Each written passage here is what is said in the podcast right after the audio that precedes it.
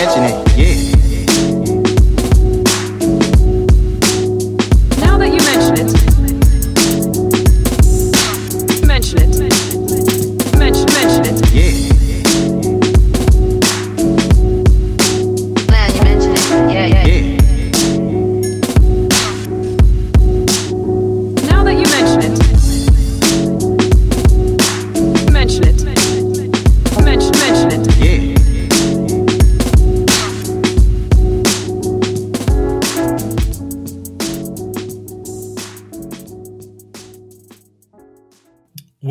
Now That You Mention a podcast with Kevin and Dane.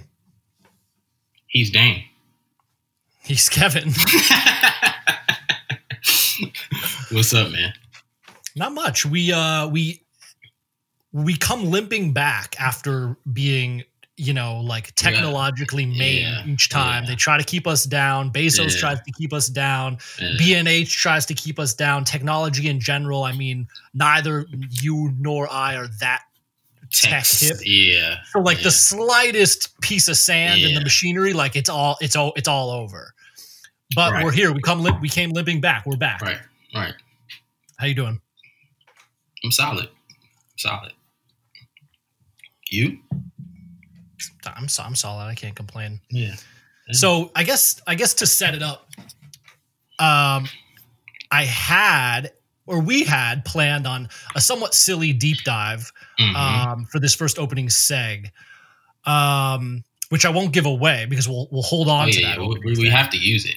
We still you have got to use that opening Yeah. seg, but it was somewhat somewhat frivolous and it just didn't seem like the right time to be doing something that was totally divorced from what was uh, going on in the world. So Yeah. with that said, we're here to just kind of like kick it about what is what is going on. Yeah. A lot is going on. Um, protests for police, protests against police brutality. Um, and I guess that's that's sort of where I'm having issues at now in the in the at this point in the movement. So to like give some more backdrop, um, Minneapolis police murdered, lynched George Floyd, um, and the outcry after his death to me is just sort of like the catalyst of just pent up discontent for you know so long, so much rage against the system in general.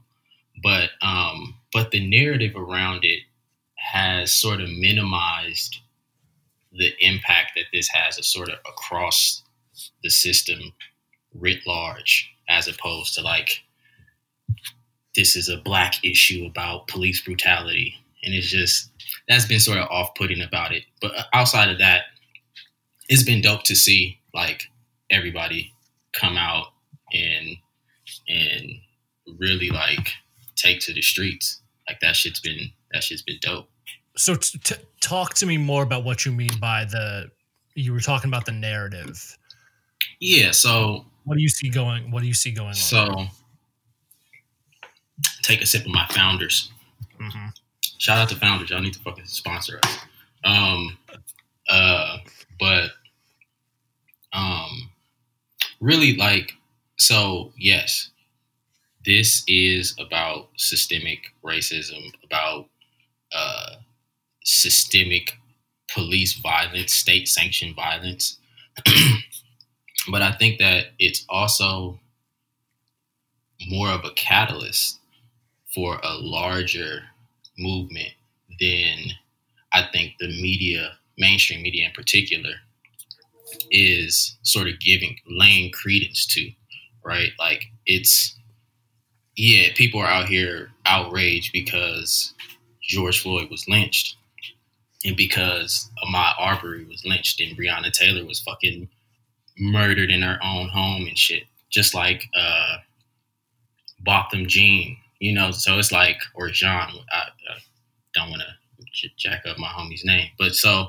um yeah, like this is this is definitely about you know black vulnerability in, in that sense, but black vulnerability has always been a catalyst to larger social change, and I think that like to not harness this moment for that larger systemic change would be like we'll look back 10 years from now be like what if you know as opposed to and the and, and the reason i brought up the media is because they're like pumping this well let's let's remember this is about you know george floyd and you know his murder and, and making this like a singular incident you know Ah, okay. I see what you're saying. and it's like no this is this is systemic it is you know yeah black people are brutalized disproportionately but as someone who's lived in a bunch of places across the country i can tell you that if you're just poor then you're getting your ass whooped by the police you're getting killed by the police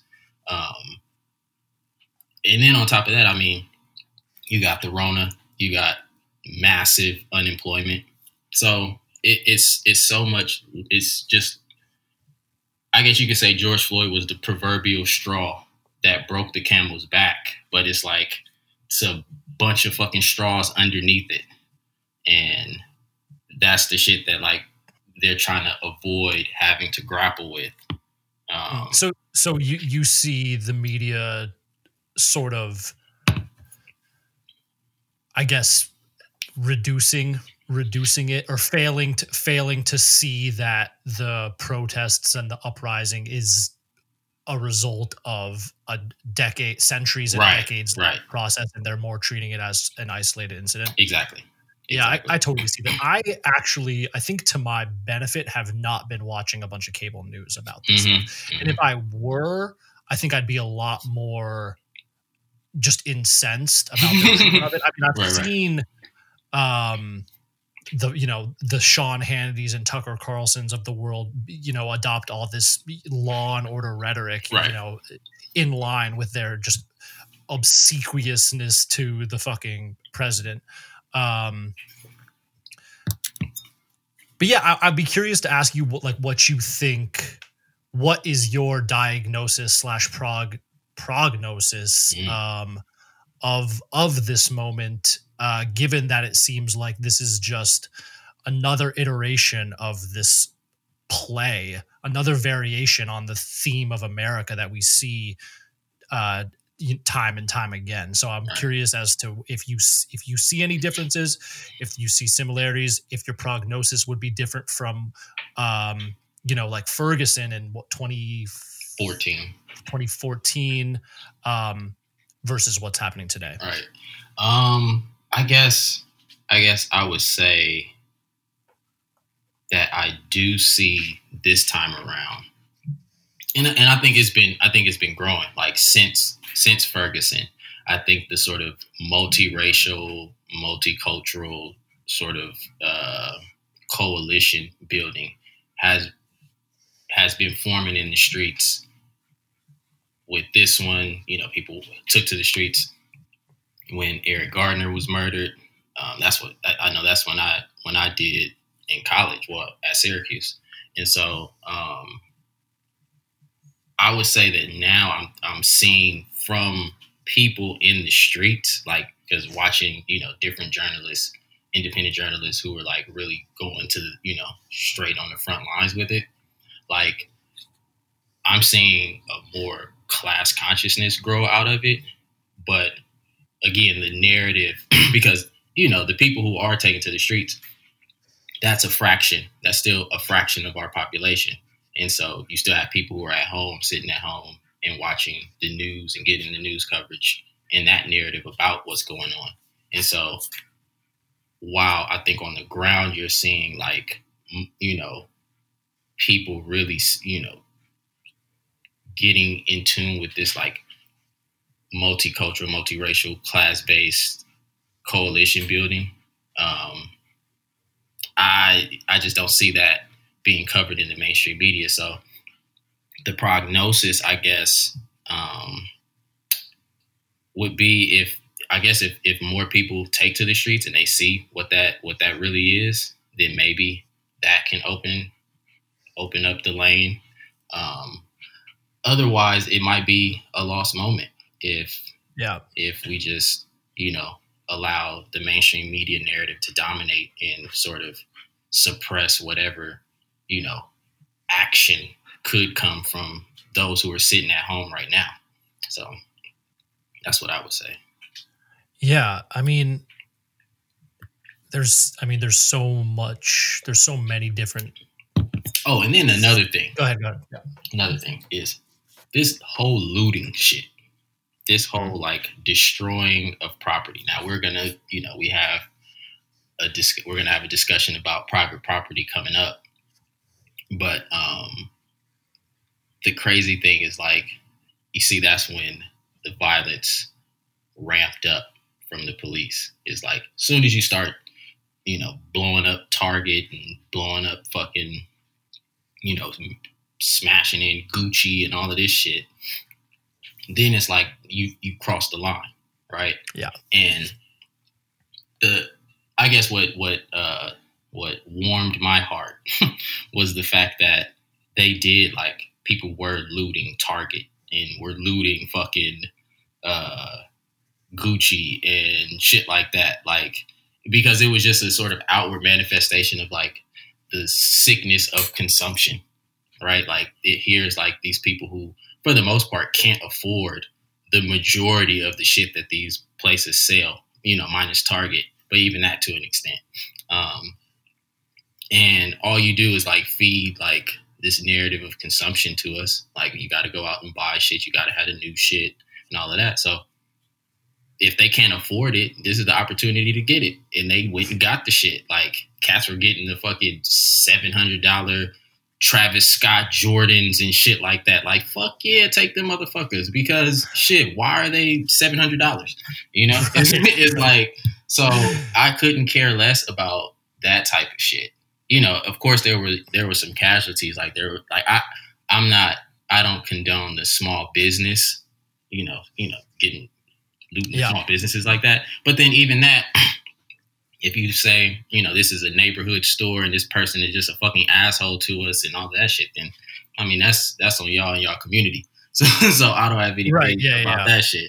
But you know, when it comes to like multinational corporations and like large luxury brands and shit like that, fuck out of here, man. And well yeah and what what was crazy was that um there was all this i guess again i i stayed off of the you know like the fox and Right. cnn and type of shit but um when the initial wave of protests were was happening and the kmart got like lit up right like totally Mhm. just lit up Well, right Target. It was Target. the- oh, t- excuse me, Target. Um, you know, all the all the right of center people, you know, law and order rhetoric, looting, calling it looting, calling it riot, rioting, et Mhm, cetera, et cetera.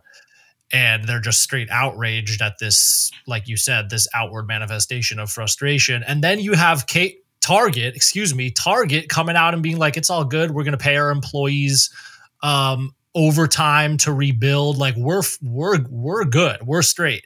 So you really see how it's a cultural issue where you have to buy in wholesale. Where like if you're on the right, you can't these days you can't really like pick and choose. You have to be you have to buy it whole cloth. You Mhm. have to buy I'm pro police, I'm anti like you can't see any Yeah. gradations Yeah. in there. Yeah. And when you and then when you have the corporation itself being like we're we're good. Like we understand. We're good. Like it's not the end of the world for us. We're going to pay our people overtime. We're going to re- like it's all good.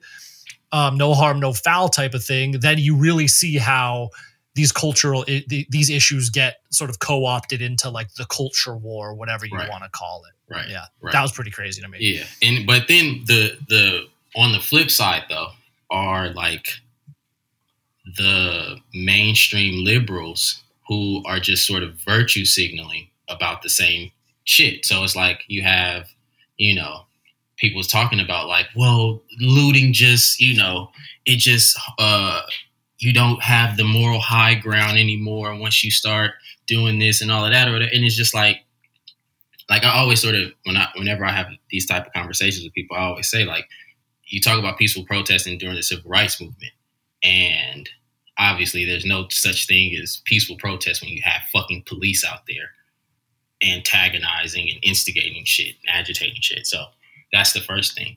But let's not forget that you know the, the mainstream liberals are always just trying to sort of push you into this you know electoral politics as if that's the only way to enact some sort of systemic change. And it's like the fucking civil rights movement got the Voting Rights Act passed in August in 1965 after all that marching and protesting and shit like that. And guess what? Two, three weeks later, fucking Watts was burning because the systemic shit was not addressed. And Yeah. so it's like, I guess if I look at anything, I look at it like that. Like, this is just in, in, in the same way that just decades at that point from, you know, black people moving from the South and moving out west uh, during that post-war era, like you look at you look at um, just the what was festering socially, right? What was festering there as you as you started like crowding black people in, couldn't have jobs and shit like didn't have access to manufacturing jobs and shit like that. Um, and so it was a police, it was a stop, it was some harassment shit, some police brutalities, you know, that jumped it off. But that was that was just the catalyst to this larger, you know, this larger uh, expression of, of discontent. And so this is the same sort of thing. And I think like you're it's gonna get worse if you don't hurry up and address the shit that's the material conditions for people. Like if you think that you're gonna have loot, you know, you're gonna stop looting just by boarding up fucking Soho in, in Midtown and shit like that, you're mistaken. like if you think that people at, at some point are just gonna say fuck it and start really retaliating against the police with all this shit that's going on, like you're mistaken. So it's like you want to get ahead of this shit, you, you better you better change something and like do it quick because this shit is like you're gonna have people saying fuck it. Yeah, yeah, I, I totally, I totally agree with that. Um, yeah, I don't really have too much else to add. Although when we were texting the other night about it, I was just like, the thought that came to me was to what is what is the expression? To a hammer, everything looks like a nail. Mhm. So Mhm. you uh, just it- it- just re what the police do. Right. Um, Right. And so I'm just sort of reacting to all these video clips on Twitter of just the most egregious displays of, you know, you have a protester kneeling, saying to police that are lined up there like some kind of fucking paramilitary, and this Mhm. person, and you see this kid, probably younger than us, going, you know, I don't think you're all bad. I know you're trying to do your job. I want us to just understand each other. I just want change. I don't hate you. And then they single him out and fucking arrest him. You know, like you mm-hmm. see these just absolutely beyond the pale examples of. And that's what people need to start like that's what people need to get off of. Now, I think that there are what do you mean? What do you decent I think there are decent people who are cops. Like Yeah. you're just a decent person. You don't, you know, want to go out here and fucking kill people and all that shit. But the idea of there being a good cop, I think, is oxymoronic because of just the entrenched sort of the police is as an institution like corrupt and and brutal.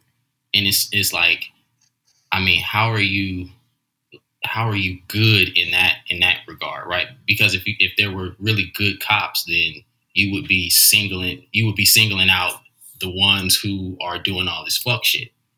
But what it shows is that the fuck shit is part of the culture of Yeah. policing, and so it's like you can't have you know yeah it's um, like I said it's it's decent people who are cops. I know people who are you know police officers or whatever. So yeah, they're decent people or retired as well. Like, so I know people who are who are police officers who are decent people, but there's no such thing as a good cop, though. Not to me. yeah again it's like the just the institutional incentives this the yeah I, I mean again i don't know too much about you know the way like the nitty gritty of how Mm. police officers are trained But that's what we're like gonna that. get into with Yeah. that uh, with with our episode on policing. We yeah but but just to to put a period on the end of that sentence it's like seeing all these videos um and then you even see the like the heartwarming shit where there's the cop in Flint, Michigan that puts down his stuff and marches with the people. And at least at least that one I didn't feel like was total uh just sort of sentimental or sentimentality pandering because at least after that one I didn't see any like 5 minutes later video where now they're like fucking tear gassing people. But my thing is like so like that stuff like really brings a tear to my eye but then it's also like I feel like the bar is so low. Like the, the protesters are just exa- like people are just exasperated and the bar is so low for the police to just be like to just call some shit like it is and yet there's this there's this really perverse doubling down hmm you know? Um and so that's why i'm just that's when i am like fuck it the system is beyond reform. That's when i go to my dark whatever dark place of Mhm. like what what what is what is going on here? Because i feel like it shouldn't be that big of an ask and yeah you know what i mean No, and, and but that's where that's where you have to get into like, you know, these these concerns about defunding the police and shit like that because the only way that you can,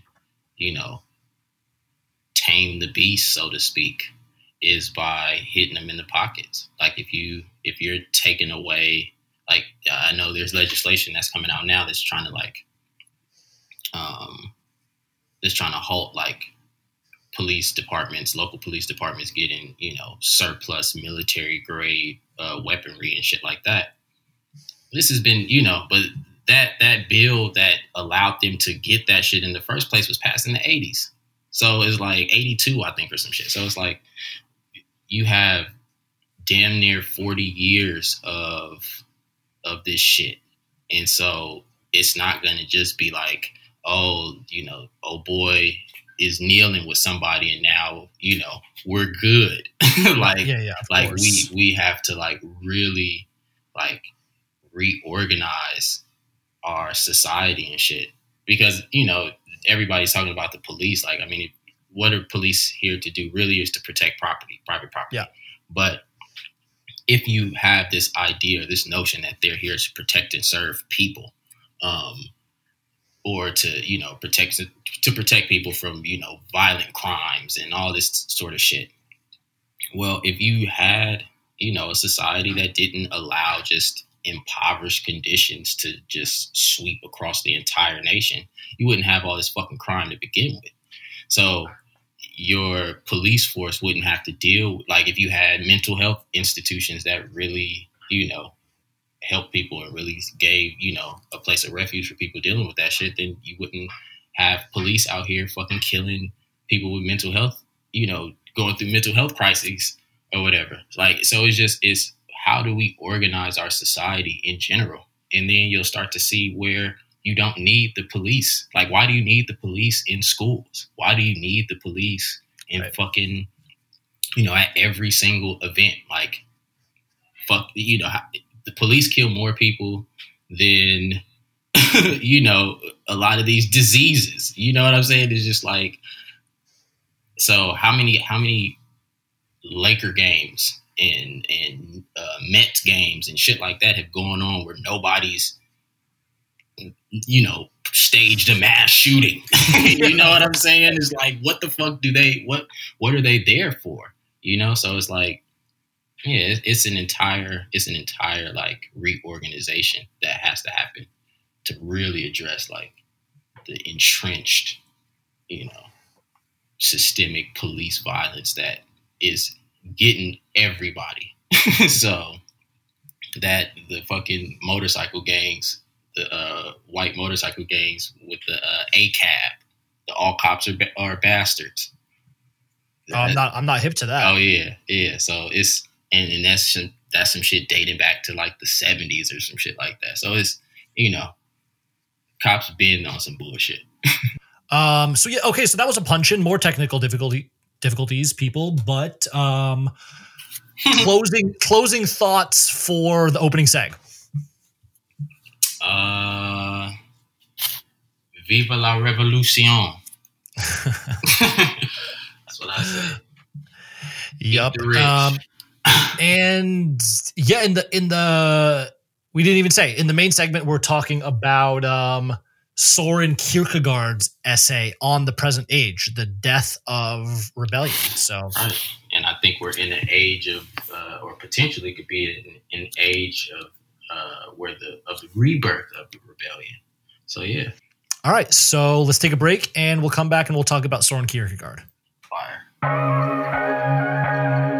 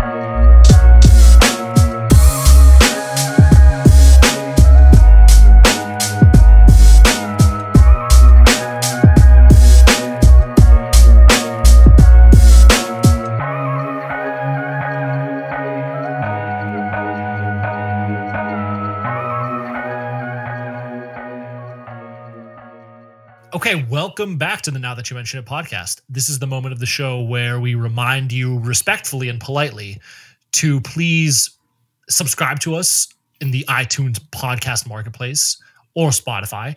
Um, Right, we need that honey millie. Yeah. uh-huh, uh-huh. or Spotify. Um, Twitch. No, not Twitch. Is it Twitch? No, Stitcher. No, Stitcher, Stitcher. Amazon, Google Play. When we start doing live shit, we might get on Twitch.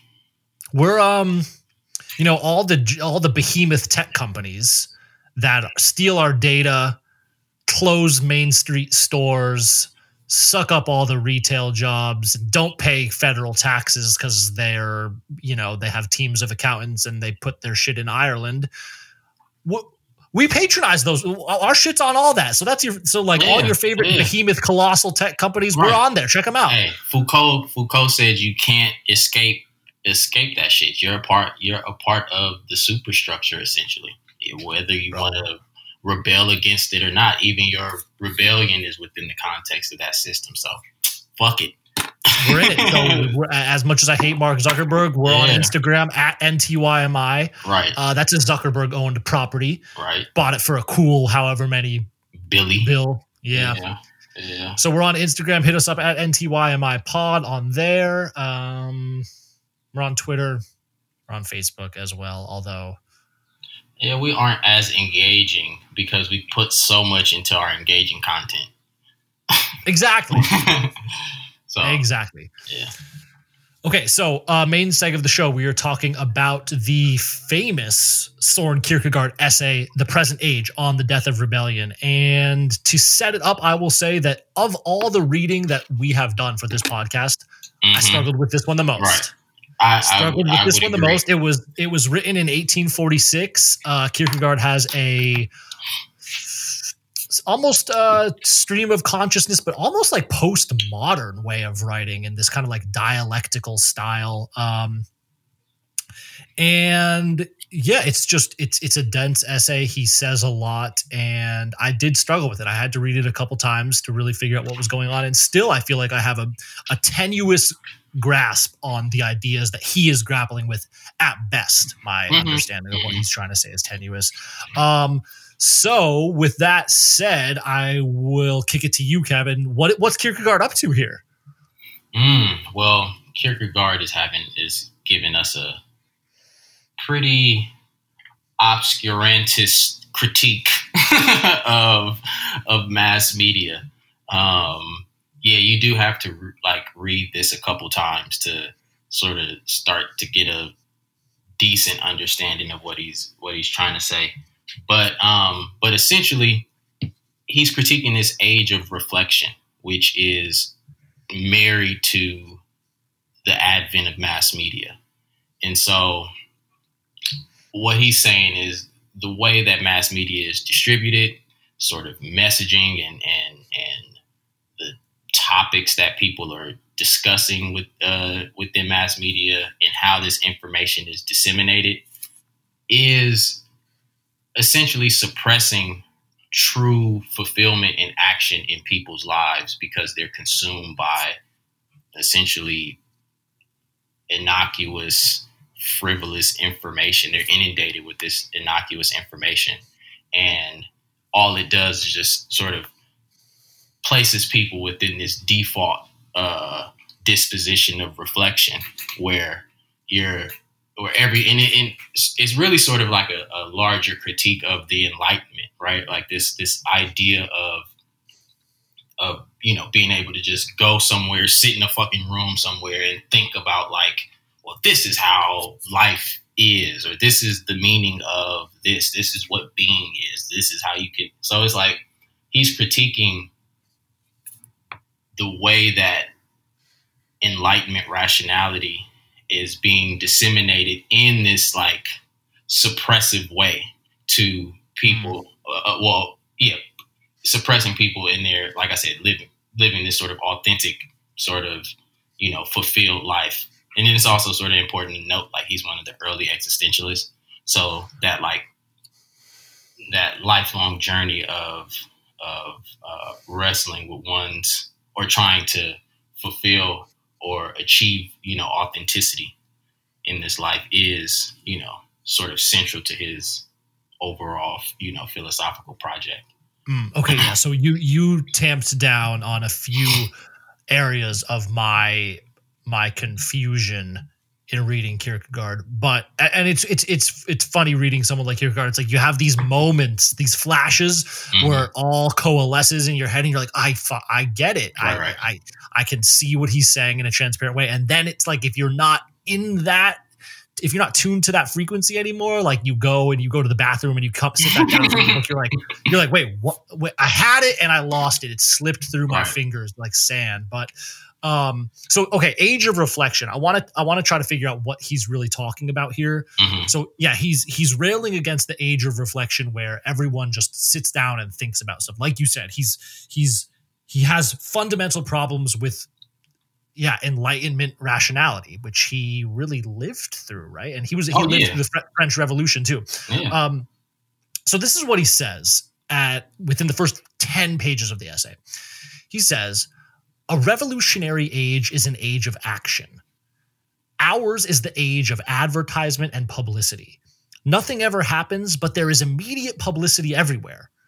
In the present age, a rebellion is, of all things, the most unthinkable.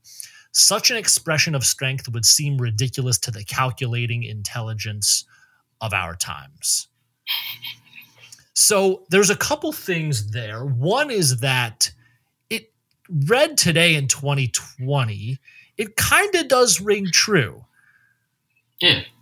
Ours is the age of advertisement and publicity. Nothing ever happens, but there is immediate publicity everywhere. That, while it's it would be an exercise to parse what he's actually saying, going word by word, taken as a whole, that kind of just feels true. Just like in my in my everyday experience. Oh, of course I'm consumed. I'm I'm consumed by. I'm constantly consuming media. I'm in front of screens all the time. People are screaming at me from every which way via every medium, and yet it seems like I'm just kind of humming along at this status quo. I mean, he opens. He literally opens up uh, the essay. He says the present age is essentially a sensible, reflecting age. So sensible in this like enlightenment, rational mode of, of thinking and acculturation, right? So the present age is a sensible, reflecting age, devoid of passion, flaring up in superficial, short lived enthusiasm.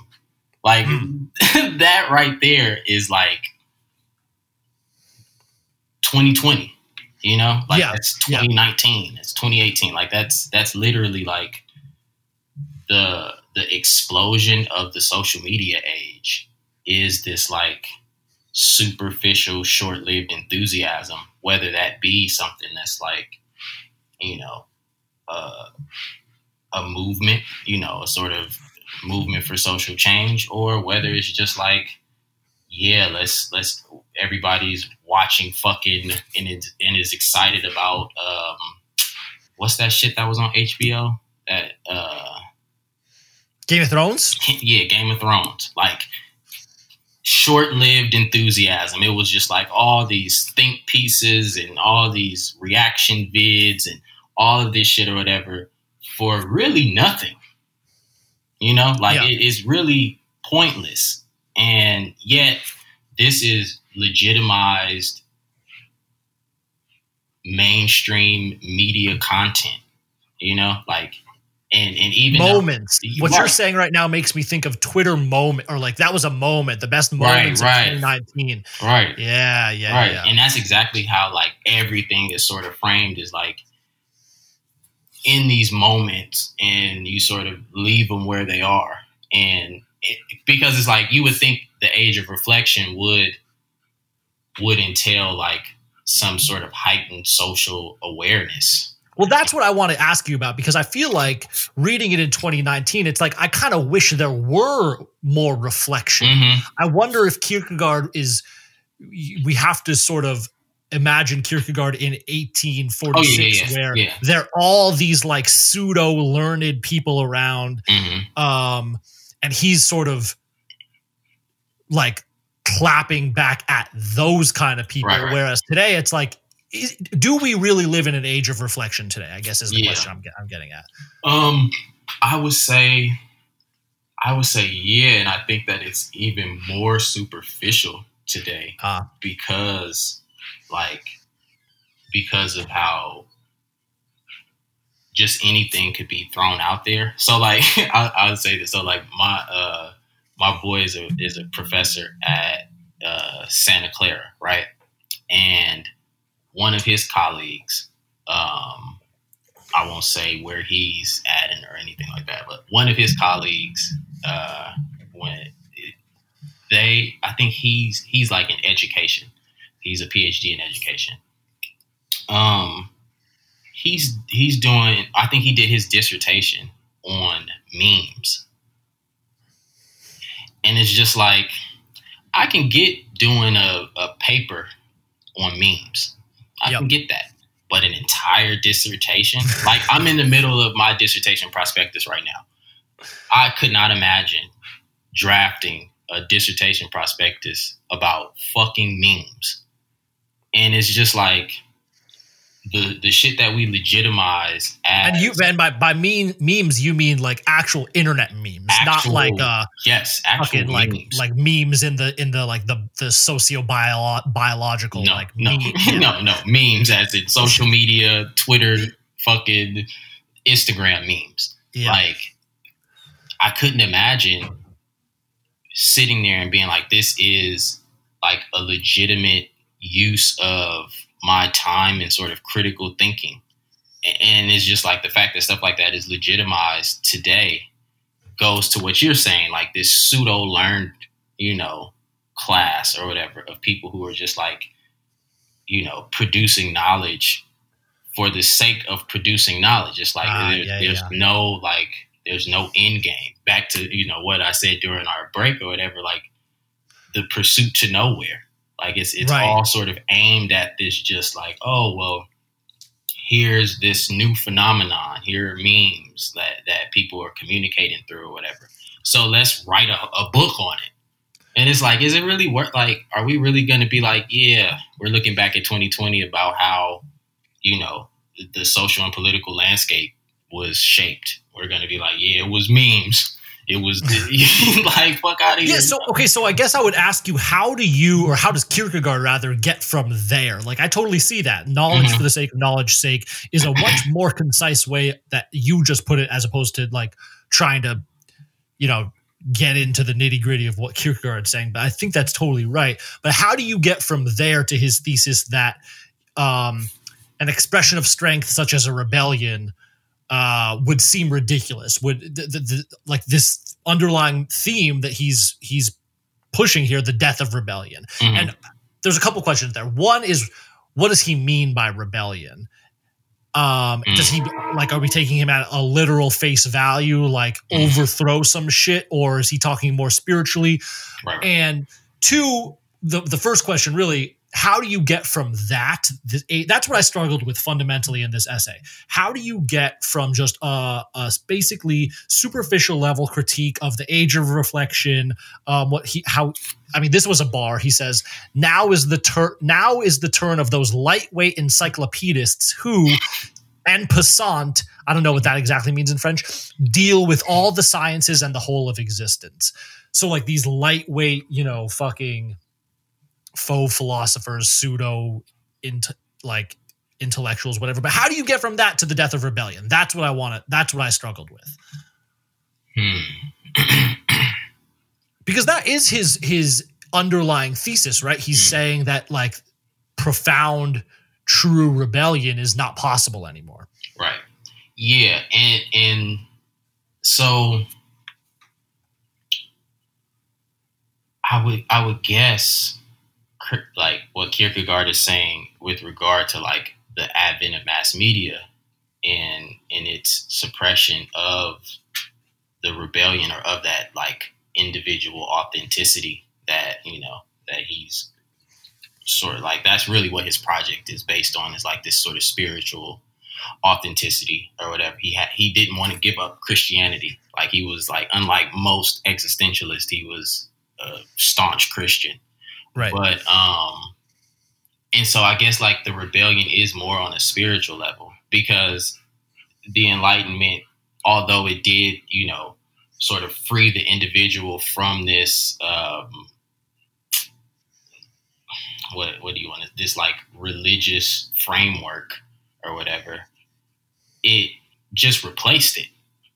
It essentially replaced it. And so you were back where you started, Mm. essentially.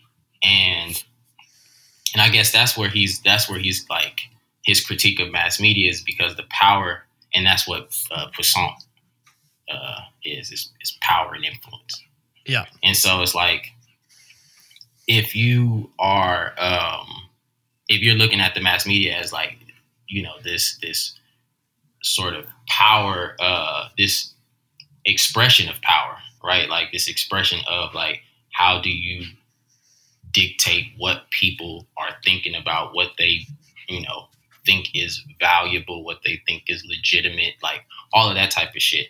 Then you've essentially like quashed any type of rebellion whether that be something more spiritual and more fulfilling on the individual level or like on a larger collective sort of like overthrow of some shit like it works both ways. It just it's it's a tool of suppression you know no matter how you slice it essentially.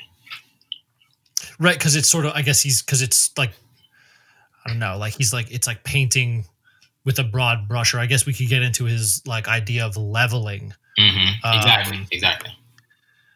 But yeah, I mean, I, I took it to be as sort of like we're th- when he's saying the death of rebellion. I, I did kind of try to read it at first as like he's meaning like a, a real re- revolution, Mhm. actual rebellion is not possible anymore. Mhm. and I kind of saw I again tenuous connection, but it's like because we're in this age of reflection, we're kind of uh, like from the jump. That's like we're in this passive stance. We've kind of like accepted the institutions, even though he kind of has this thing where he's saying that the institutions have been really emptied of their meaning, but we we hold on to the the you know the facades of the institutions right for reassurance. So, as the death of rebellion, I mean, I kind of meant like we've kind of settled into this age where we've got the systems we've got, and yes, there will be these temporary flare ups. Um, you know, I mean, especially given the moment we're recording this podcast in, right right but that you know this is kind of the system we've got and this is what it's going to be going forward um and so there's this element of passivity that i feel like he's sort of Mhm. getting at and i don't know i don't know if that's a, a legitimate or illegitimate reading of of what he's saying No, I, I- I got the same. I got the same vibe, especially like reading it like today.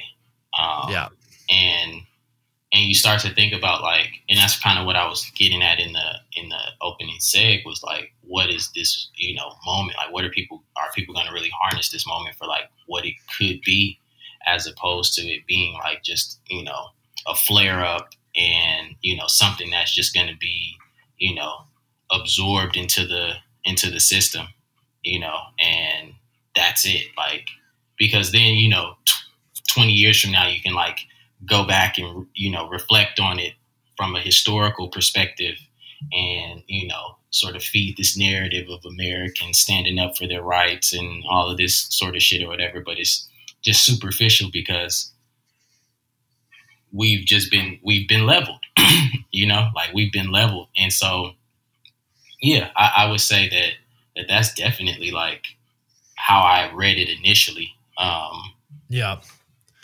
Given the moment that we're living in yeah for sure Yeah, like his his his I I I do think it's true that we like we crave authenticity when but despite the fact that like kind of all of our institutions and all of the things that supply meaning to our life have kind of been emptied Mhm, of of mhm. meaning. I mean, I, I was thinking about. I mean, maybe I can bring it here. I, I want to ask some just like broad questions that Kierkegaard brought up. Maybe he doesn't actually talk about them, but like I was just thinking about like um, the Naomi Klein book, No Logo. And she talks about over the first three chapters of that book, she talks about the process by which um, mass manufactured goods in the mid 1850s or in the, in the middle of the 19th century began to take over the the staple goods that you would buy at the store and like it used to like like basic goods like sugar and spices and flour would literally come out of barrels Mhm. and a shop and a shopkeeper, an actual human shopkeeper, would be there to do it for you, and he'd vouch as to the quality of the various products and whatnot and whatnot. Then you have mass manufactured goods. All of a sudden, all the shit is on shelves and it looks identical. So you have to manufacture. You have to manufacture difference in a context of sameness. And so, importantly, the authenticity has been replaced there. That's like a concrete example where you used to have this face to face interaction about something that was going to give meaning to your life, even though it's something as mundane as like flour. But that thing has been replaced by like this representation of authenticity, like fucking Aunt Jemima, right, right? exactly which is specifically designed to come come across as authentic. And so that to me, thinking about that, I mean, obviously that's more modern context than what Kierkegaard is talking about. But like we find ourselves in this situation where the things that supply meaning to our life have actually kind of been emptied of meaning. They everything has been abstracted. We live in this world of abstraction where there's the representations of things, but the things themselves aren't really there. And just like the wild proliferation of branding and advertisement i feel like is a is is sort of microcosmic of that. Oh for sure. For sure. Like like think and oh let me let me just let me just let me just bring it let me just bring that home. And and how i relate that to the death of rebellion is because like naomi klein in her analysis basically talks about how there is no space in our interpersonal lives that's unbranded that's unmarketed at this point. Right. like the, the the brand is this like parasitic thing. And it even like even naomi klein has this brilliant passage where she's talking about how brands have to latch on to culture to give the brand meaning. Mhm, um, but in the end, the brand actually ends up supplanting the culture. right. So now we have fucking American Airlines Arena, you know? right Amer- like it used to be when at the advent of this shit, it was like, you know, American Airlines would sponsor a rock tour, and that was a big deal because all Mhm. the rock artists were selling out. Now American Airlines is like, fuck it, we'll just be the culture. exactly And so and so because of that, if you really meditate on how mu- how little unmarketed space we have, then any kind of criticism or rebellion just seems pointless. Right. It's not tech it's not that it's not impossible in principle, it's just it's just absurd. It's Mhm. just it's just kind of, you know what I mean? Like it yeah, just that's that's why I said like it, it's it's exactly like Foucault is you know is is sort of inescapable or the like inescapability of the dominant culture, and the only thing that I, I guess like could like it within our context in particular um, is to like look beyond like because now like Herbert Marcuse we, we were talking about branding like it made me think of Marcuse and him saying well you know you you have the secretary who reads the same newspaper as her boss who makes you know more more money than you know she does. You have the black man who drives a Cadillac, just like you know the rich uh, white dude or whatever, you know, in the suburbs or some shit like that. Um, you've completely leveled any sort of like class consciousness. Ah, So, so now you're just like, now everybody wants the same things. That's why people were fucking looting Gucci and shit like that because you know you've you've given them access to it. You know, it's not like they can't save up. People can't save up their money and go buy the shit. You know, so you have access to it. It's it's, it's there for you to consume, but you can't afford it. You know, like the the, the black dude who you know in, in Marcuse's example is like, yeah, you have a Cadillac, but you know, you have a Cadillac. Where are you living at in the city? Type shit, as opposed to your white counterpart. Um, the secretary, like how much or how much is your boss really paying you? And and where do you live and what are your living conditions as opposed to Yep. his? So it's like the fact that you've leveled that and you've given people this false sense of like access to everything. There is no need to rebel because they, everybody's bought into it already. Ah, that's what Kierkegaard, Kierkegaard says. That's that's so fucking that's awesome because that Kierkegaard is like people are just going to be like, you know what? If I just have some money, I'll be good. Exactly.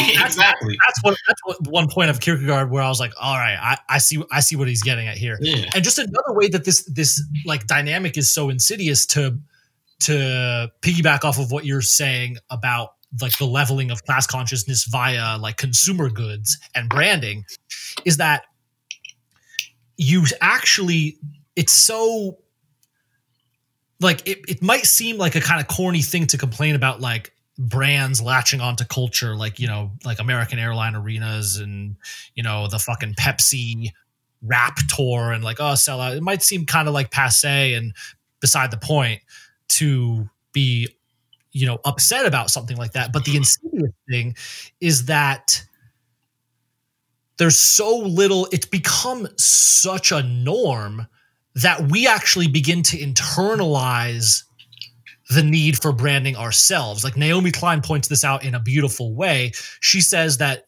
the the degree to which branding has supplanted culture is is so is is such that we actually think that creativity and coming together and community depends on the generosity of brands. And Mhm. you i see that all the time with people in the media and artists that i actually look up to and respect but you see them doing this shit where they're like oh i'm not doing that unless i get the bag right. i'm not like like i literally like i was listening to joe budden podcast the other day who How can? I go in and out. I, I, I like I for the longest time I was a big big fan of. Um, then you know I don't know. I'll name, I was I was a big big fan when it was. I'll name this podcast later. That's Yep, uh, that's- just just Wednesdays, just out of that studio. yeah, Yep, yeah. yep. The good old like, days. uh, all the time. Like like like like he caught himself the other day, like doing this kind of dope segment that he was calling like Morning Joe or whatever, and then he stopped. He pulled up and he was like, "No, nah, I'm not doing that unless unless I get the bag." Right, right, right. And you know, I'm like, you realize that, that you have internalized that like that branding is necessary for creativity dynamic, you know? Right. These people people on Instagram especially love the inspo porn, the I'm a creator porn, support creators. Well, it's like interrogate that because to what extent are you have you actually internalized this sort of like corporatist idea of what creativity is where creativity is not valuable where creativity is not valuable unless you get a corporate coat like cosign Right, right, unless right. you get the bag for it it's like You know, what is like- what what does support mean? Like when you're Yeah. talking about like support the creatives and shit like that. Like what what does support mean exactly? And then that goes to the yeah, that goes to the artist or the creative's intent. Like, are you just out here creating for the sake of like the bag, or are you like in it to create dope shit? yeah and and it's no longer like people are in it to create dope shit because like you know you've already you've already framed your entire thought process and project around the logic of you know this this sort of uh, monetary potential, right? Like it's all like, oh, I'm I can do this and then I can monetize it. I can do this and then I can make money this way. And it's just like it's never just because you're doing some Yeah. shit. Like Yeah. and may- maybe we can uh we'll wind down with a few last thoughts, but this is another thing that I feel like Kierkegaard. I mean, it's interesting in the foreword of the version that we have, the guy who wrote the foreword sort of admonished readers who would who read who read Kierkegaard with the intention of extracting little bits that they can then apply and talk about and jack off to like how prescient Kierkegaard was or whatever Right. when he's saying that's kind of antithetical to what Kierkegaard's project really was. So, you know, setting that aside, Mm, the one like what what I saw as as really really prescient, especially in the social media age, was this quote right here, which I pulled out. He says, "The age of great and good actions is past. The present is the age of anticipation, when even recognition is received in advance." No one is satisfied with doing something definite. Everyone wants to feel flattered by reflection with the illusion of having discovered at the very least a new continent. So it's like the like it's like the recognition and by that in 1846 you probably could get you probably might get shot over those right, right, right. But, like, going out on so- a limb. so this putting before like this wanting the recognition before actually having done the Mhm. thing Mhm. is again sort of like we've reversed the like it goes back to the branding thing like we've reversed the the intentionality. and the, the representation of Right. the thing right Right. I, I see i feel like that is just like a obvious truth when you see people on you know how people represent themselves on social media and stuff and in general it's like i just feel like today nowadays is the age of you know i'm the, nothing counts um unless i get the recognition for it like Right. nothing not Right. did it really happen if it didn't happen if you didn't don't post it on social media like what Right. what is an accom- like a personal accomplishment worth like what if you get a dope what like what if you get into a dope ass um you get a dope raise you Mhm. accomplish something dope does it in 2020 does it really count for anything unless you get the external validation Right. i think is is kind of how you could read that that Yeah. kierkegaardian sentiment Right, and that and that's also like uh that's manufactured through media, through mass advertising and shit like that. So it's also something that was obviously, you know, rampant in Kierkegaard's context as well. And so I think that him like the prescient point of, of with with Kierkegaard's uh essay, I think is just we all live in the present age. Like there we are in the present age. And so reflecting on like i think that's what the project of, of all philosophers were was anyway right? They were reflecting on the present age. They they could only talk about the shit that was around then. But it's just we've we are like we are in the context of mass media and we have net we haven't been able to overcome that. And so that's why his his shit is is so prescient is because we're still living in the age of mass media. And yep yeah, it didn't go away it wasn't a and fact yeah, it, wasn't a fad. Exactly. Exactly. and I think you could take that as evidence for the reading of, of of this essay that the death of rebellion kind of, although of course you had the Bolshevik, Bolshevik revolution, revolution in 1917, and uh, from the time he wrote it, Right. there have been actual revolutions, Mhm. but that kind of does. You can read that as evidence for just being like, yeah, we've kind of settled into our roles. This is the system we've got. Right. And this is what we're rolling with going Right. forward. Right, definitely. And that's definitely like mostly Western, you know, democracies built on enlightenment, Kantian ethics, and Hobbesian, you know, political philosophy and shit like that. That yeah, it, it, in in the in that context, the age of rebellion is fucked because that's the society that's dominated by mass media. But when you look at Russia, Yeah. when you look at the Bolshevik uh, revolution, I was, you know, Russia's not technically a Western country. Same thing with Yeah. like the revolutions in Africa, shit like that. So I, I think it's it's like epistemologically like how we like know what we know or think what we know type shit and just how we frame Yeah. the world is you know is fucking us yeah, the, like basically like the enlightenment values are in in western cultures and societies like though that's the only game in town. exactly So no matter how much you might bitch and moan about it that you're still playing the game. exactly It's like it's kind of like I hear people um you know like uh, sort of like religious versus atheist debates.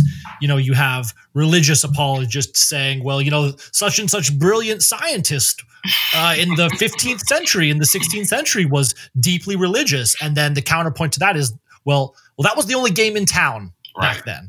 So it's sort of like these enlightenment values have, like, that's what we got. yeah they, they've just dominated or predominated our societies Yeah.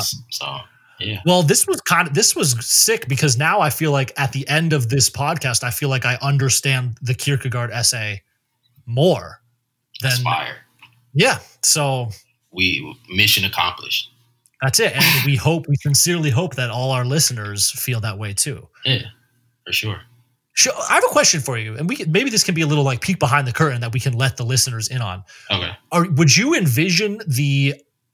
Are you envisioning this like episodes like these as like you ha- you're wanting to have the listener to have had read it, or this is just like let them Mm. hear us us us talking this shit, and then if they're interested, they could go check out the essay.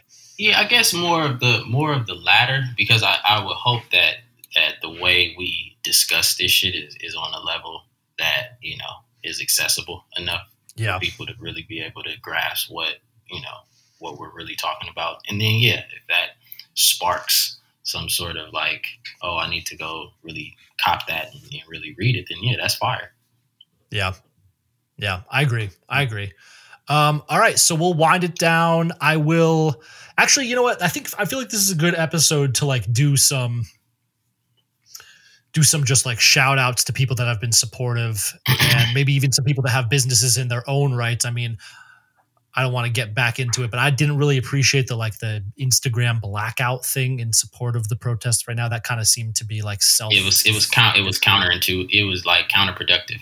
totally counterproductive. Yeah. Um, but um, yeah, a the this the show would not be possible without our sound engineer Shout Chris. out to Chris. Chris, Steph, who does all of our hilarious and amazing art. Shout out to Steph. And then there are people that just consistently support us, such as Christina, um, who is a dope artist and writer Yep. in her out to- own right, and she is at Raw Savvy. right. Check out her writing. Um, Shout out to Turin, our our our friend Turin Carter, who we used to work with, is a Yeah, staunch supporter of the show. fire. He is also a dope writer and a personal trainer and a wild thinker. So wild, emphasis on wild. yeah, uh, but like, but so smart, like, and just brilliant in his own way. And he's a consistent supporter of the show. So fuck with Turin Carter. I think his at is carter.tu. Um, the clothing company Lousy New York. Shout out to Edgar. Edgar, amazing. Look up in Lousy, New York. Dope local artist. Um, just making fire clothing. And I'm probably there's probably a million more people I would want to shout out, but Oh yeah, shout out to my mom because Mm. moms is a huge supporter. Uh, Yeah. yeah. So yeah, shout out to moms of course, of course. No, I. Um, all right. So thank you, everyone, and we'll be back soon. Yeah. Later. Now that you mention it, yeah. Now that you mention it.